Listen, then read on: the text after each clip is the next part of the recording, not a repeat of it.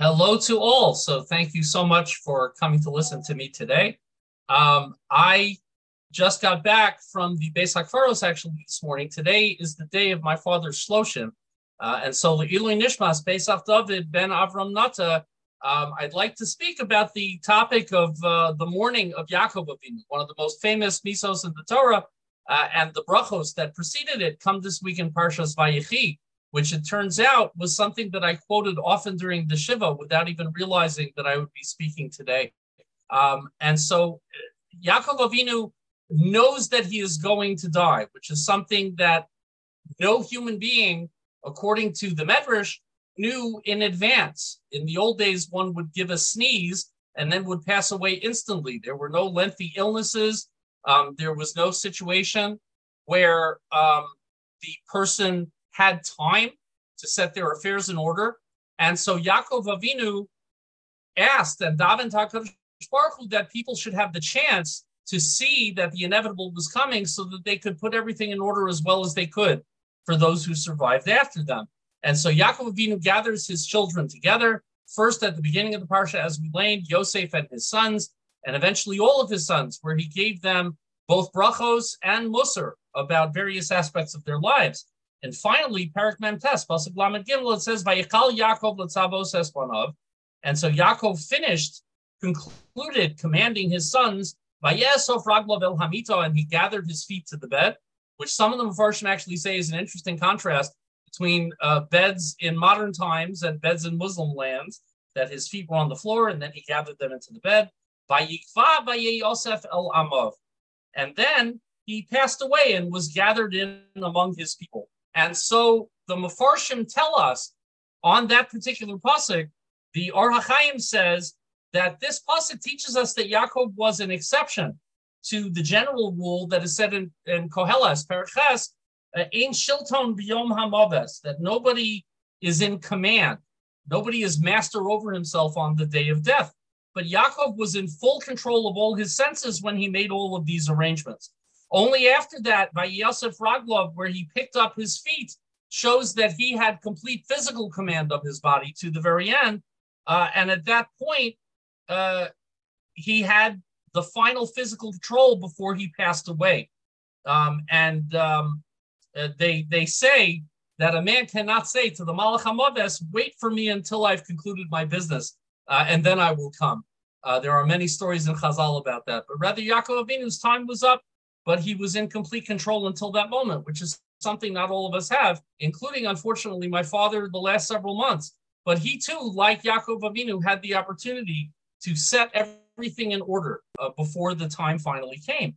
But if you go a few psukim further, it says that they vayachantu harofim es Yisrael, that he was embalmed, as was the way in Egypt, because of the weather and the heat and the humidity. The body would decompose quickly. So they did 40 days of embalming.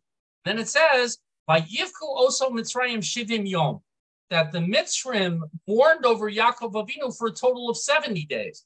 And Rashi explains 40 were the days of the embalming. But then there was a shloshim of sorts, which of course is very meaningful to me today.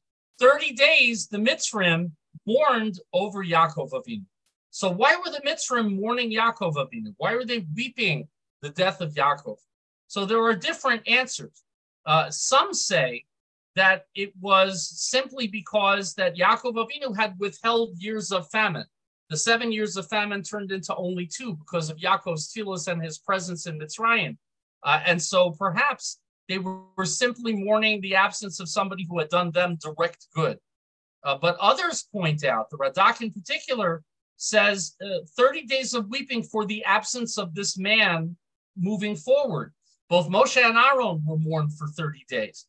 Um, and they were mourned after they were buried, as opposed to Yaakov Vinu, who was mourned before the burial, which was permitted because the embalming procedure was a kind of burial as well. But during all these days, and he quotes Rashi, among others, the Egyptians wept out of respect for the feelings of Yosef. They also mourned him for their own benefit. But the Sforno adds he was revered for his name Yisrael and what this name stood for. He deserved the same respect as royalty because of the greatness of who Yaakov Avinu Yisrael was. So the idea of a shloshim can be for the people who miss him directly. Uh, one shot in the Chizkuni says that 30 of the direct descendants of Yaakov mourned him for one day each, which came out to the 70 altogether. The Shivim uh, descendants of Yaakov, of Yaakov Vanov, and the grandchildren, and everyone else. But there's also the concept that the person themselves deserves tremendous mourning. So in the news, just today, there are two people who are being mourned. Uh, one of them, Big Lahavdil, of course, is Pope Benedict. Thousands, tens of thousands of people lined up outside St. Peter's Basilica in Vatican City, says the New York Times, to pay last respects to Benedict XVI, the Pope Emeritus who died. I wanted to give him a last goodbye, said one mourner in poor health. This Pope, I hold him in my heart. But then other people noticed that the speed that the line moved made prayers brief. A group of faithful recited the Lord's Prayer by the body, but some took photographs of Benedict, but also the basilica. And the frantic photographing inside the basilica disturbed some mourners. People taking pictures with the corpse is outrageous, said one woman in line. Especially selfies, said her father. So it becomes a circus sometimes, the mourning of a public figure. And perhaps to the Mitzrim, there was a kind of similar situation for Yaakov Avinu, where it points out that the Mitzrim had an Avel Gadol Kaved Zel Mitzrayim. When they were on their way to the burial, many, many Mitzrim came. And the circus is one thing. Pele, the great soccer player, died recently.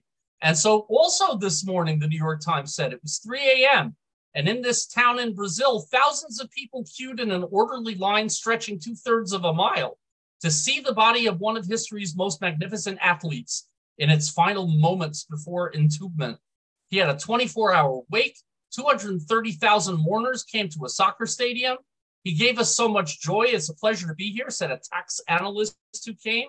Uh, and the lines were huge and full of people who were selling grilled meat and souvenirs and bottles of Johnnie Walker whiskey. And then they began chanting for the soccer team. So there's one way of death, and then there's another way of death. Pope Benedict gets all of this attention that he was so beloved. And yet, as you probably know, he was a member of the Hitler Youth during his youth during World War II and before it. And he was actually a soldier in the Nazi army for a while but everybody said that wasn't a big deal because he didn't really mean it. Everybody did it in those days. He recently uh, forgave a priest who had gone very far to the right within the Catholic Church, only to find out that the priest then had to say that uh, there was no Holocaust and that only a couple of hundred thousand people died and gas chambers are made up. But Pope Benedict said, I, I didn't know he said such a thing, but I forgive him anyway. In the meantime, the day my father's Shiva ended, there was an article also in the New York Times about a woman named Shatzi Weisberger, a good Jewish girl who had been a nurse for a long time. She had a certificate in the art of dying from the Open Center in New York, ran a monthly discussion group on death, and in 2018 held something she called a funeral, where they did arts and crafts, decorated a full-sized cardboard casket, and she wore bright floral print blouse, blouse to celebrate death. I really want to experience my dying, she said. I want to be in my bed and share the experience with anyone who's interested. And then this year at age 92, she got pancreatic cancer that was untreatable. And suddenly she found out a positive death wasn't so easy after all. She had wanted to have no drugs, but she couldn't survive without the drug. She had wanted to have what she considered palliative care, but it was impossible, and hospice care was expensive and unavailable. She had a whole idea of death, and then it turned out, Ain ish shilton beyom hamaves. She couldn't control it at all.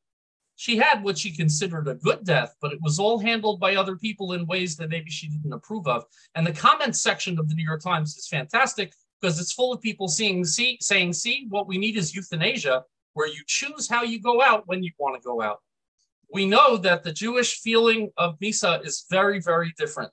And that the experience of Yaakov Avinu and his sons was very different. And Yaakov Avinu's sons, after his passing, did not start talking about euthanasia. They went to Yosef and begged forgiveness for what had happened so many years earlier and said, Hineno avodim, we'll be avodim to you. But please, for the sake of Abba, please, can we please bring the family together? And Yosef forgave them and they did come together. My father's passing was difficult for him. His last six months were in and out of the hospital. But he brought us together in ways that, if he had designed it, could not have been any more touching for all of us. Uh, and the thing that I said constantly at the Shiva was also from this week's Parsha, and I'll end with this. It says that when Yosef's time came, at the age of 110, it says that he saw to Ephraim b'nei Shileshem, and it says also Gam b'nei ben b'nei Machir ben Menashe Yuldu al Birkei Yosef. That the greatest bracha that comes at the end of Yosef's life is that his great grandsons, the children of Machir ben Menashe, were born on his lap. Doesn't say that they grew up and got married and he danced at the chasana. It said that he saw his great grandchildren. And Baruch Hashem, my father was Zocha to exactly that last year when my grandson Nadavi was born and my father was the Sandik at the bris. And he was Yildu al Birkei Yosef. He got to sit. My father got the bracha of Yosef HaTzadik. And we are grateful to HaKadosh Baruch Hu for that. We're grateful to HaKadosh Baruch Hu that we don't make a circus with roast meat and selfies. We are grateful that we understand that Misa is also a part of Chaim, Dar Holech Dar Bo, we said in in uh, in Koheles. Koheles has a lot of lessons, and Vayechi has a lot of lessons as well. So the only bracha that I give to all of us is that we too should should meet the end with the bravery and hopefully the avodas Hashem and iras Hashem that we try to live all of our days, and that it should be my father's neshama, my father's uh, zikaron should be a bracha to every one of us, of course, in the family, but to everyone, he was a musician and he played thousands upon thousands of weddings. To have the mitzvah of Simchas Chasam Dekala that well is a tremendous way to live one's life. And I hope he fulfilled his tachlis in the way that'll make him a Melitz Yosher for all of us when, when we need. So have a wonderful day, an easy rest of the fast, and thank you for letting me speak.